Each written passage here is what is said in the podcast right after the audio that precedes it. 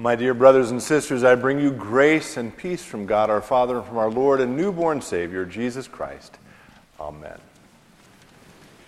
I know the football game ended a while ago, but I want to begin by telling a story that kind of involves football. Uh, this is something that happened a few years ago uh, when my oldest boys were 10 and 12.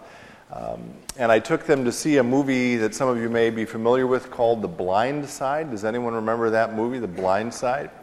Uh, the story I'm about to tell actually isn't related to the plot of that movie uh, so much as it's related to something that happened to me towards the end of it. But just for those of you who are not familiar with that movie, it's the story of a gentleman named Michael Oher uh, he's a talented football player, an offensive lineman who uh, grew up in kind of a, in rough circumstances, an unstable home life. He bounced between foster uh, homes and being homeless when he was growing up. But uh, as a result of his own talent, his initiative, his uh, intellect, uh, and importantly, thanks to a family who ended up adopting him and gave him some stability in his life, he went on to have an amazing collegiate career in football and ultimately was drafted in the first round of the 2009 NFL draft. That's his story. And this, uh, The Blind Side, again, was the retelling of his true story. Um, I think of that moment, though, when I was there in the theater with my two uh, boys uh, because as the movie came to an end, I found myself uh, getting a little choked up. And initially, and again, you have to imagine here I am sitting with uh, my two boys, and they notice something is, is not quite right, and they turn to me initially and they say, Hey, Dad, are you okay? And I totally lied and just said, Oh, yeah, I just have a little cold, you know.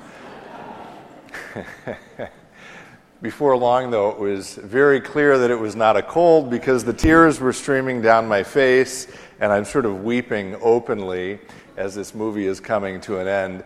And as only a 10 and 12 year old boy can do, they look at me, they're just utterly disgusted by. and they say, Are you crying? But I had a snappy comeback to him. I said, Be quiet. Leave me alone. I think of that story because, in seriousness, in the last few weeks, a number of people from this faith community have shared with me that there have been moments in our worship life together when they have been uh, choked up, when they've been brought to tears. Maybe it's a prayer, uh, maybe it's coming up to receive communion, maybe it's lighting a candle at our Monday night service where we offer the opportunity to do that, to say uh, prayer uh, for someone they love. Most frequently, I will tell you though, it's because of some music that's being sung, uh, which is another testament of the power of music. And so the fact that all these people kept coming up talking about how they were getting choked up made me think of all the moments in my life, and there are many, when I have also gotten choked up, and some of them you have seen up here, like when my oldest son went off to college and I started crying. Um, and I, I, was sort of going through a catalog of them, and I got to this moment with the blind side, and I thought, you know, there are a couple of lessons, I think, related um, to our worship tonight when we celebrate the birth of Jesus uh, that are connected to what happened to me that day. Um, so I want to share those. Um, they're both connected to the very particular moment, and I remember it very clearly.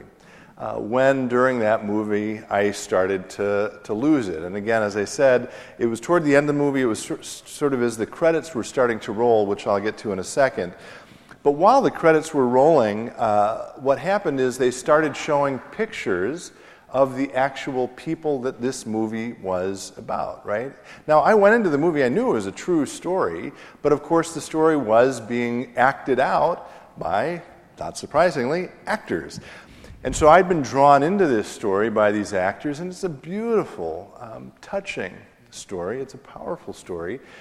But when the, the pictures showed up of not the actors, but the real people, Michael Oher and his uh, adopted parents and his brother and sister, who were an important part of the story, it made the story, as I realized or was reminded, I guess, of its being true, it made the story all the more powerful and all the more touching and all the more wonderful.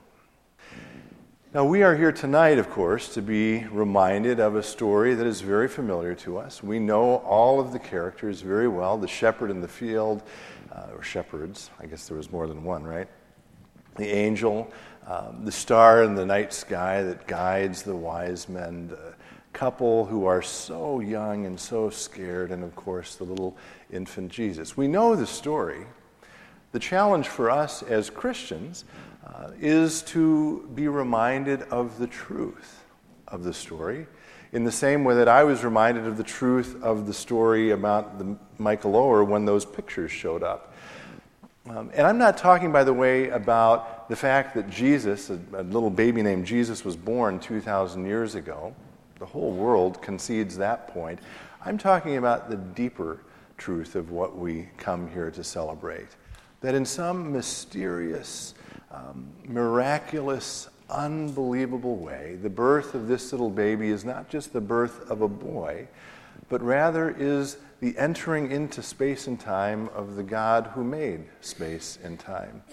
Uh, that the birth of Jesus is, in fact, Emmanuel, God with us. That the birth of Jesus is the Word made flesh. That the birth of Jesus is, in some weird, mysterious, unimaginable, miraculous way, the author of all creation, the author of our stories, writing himself into our story.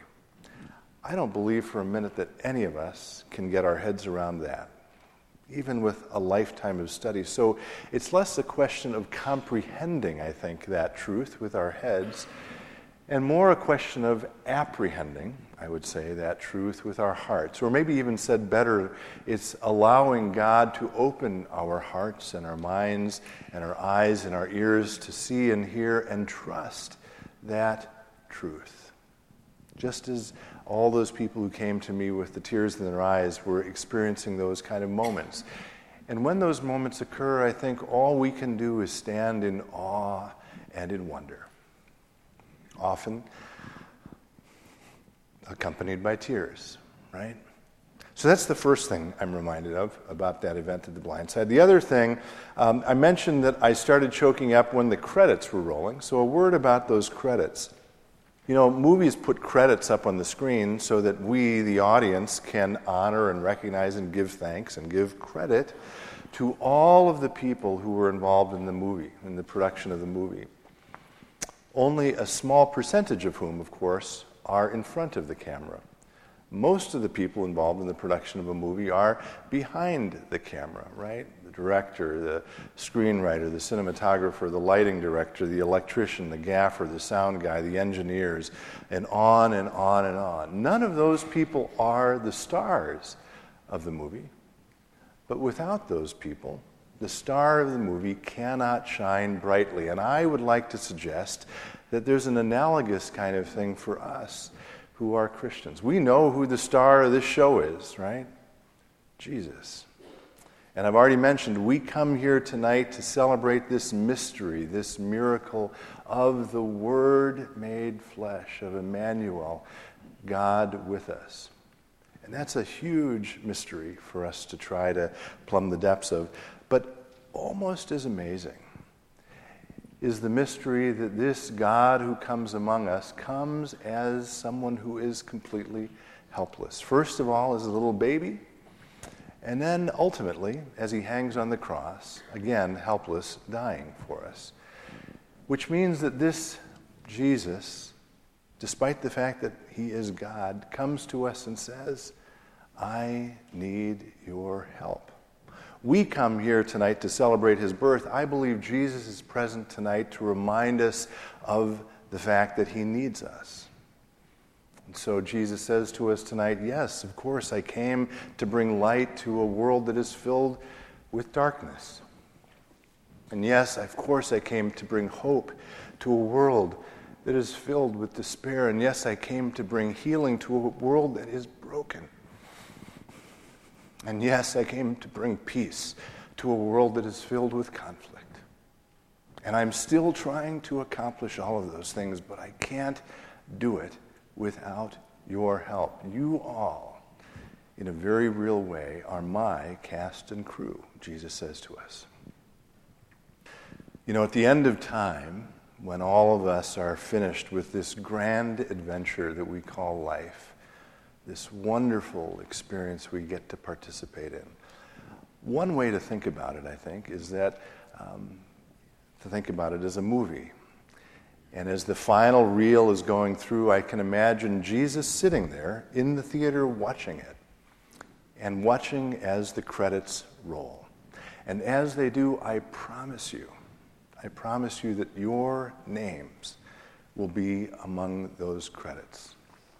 And I can imagine Jesus there, this time with a tear running down his cheek, as he sees your names and thinks to himself, boy, did they play their parts well.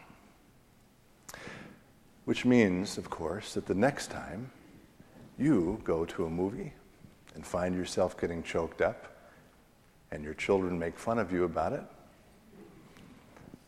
you can come back with something a little more powerful than be quiet. You can say, Yes, I am crying, and I am in very, very good company. Merry Christmas. Amen.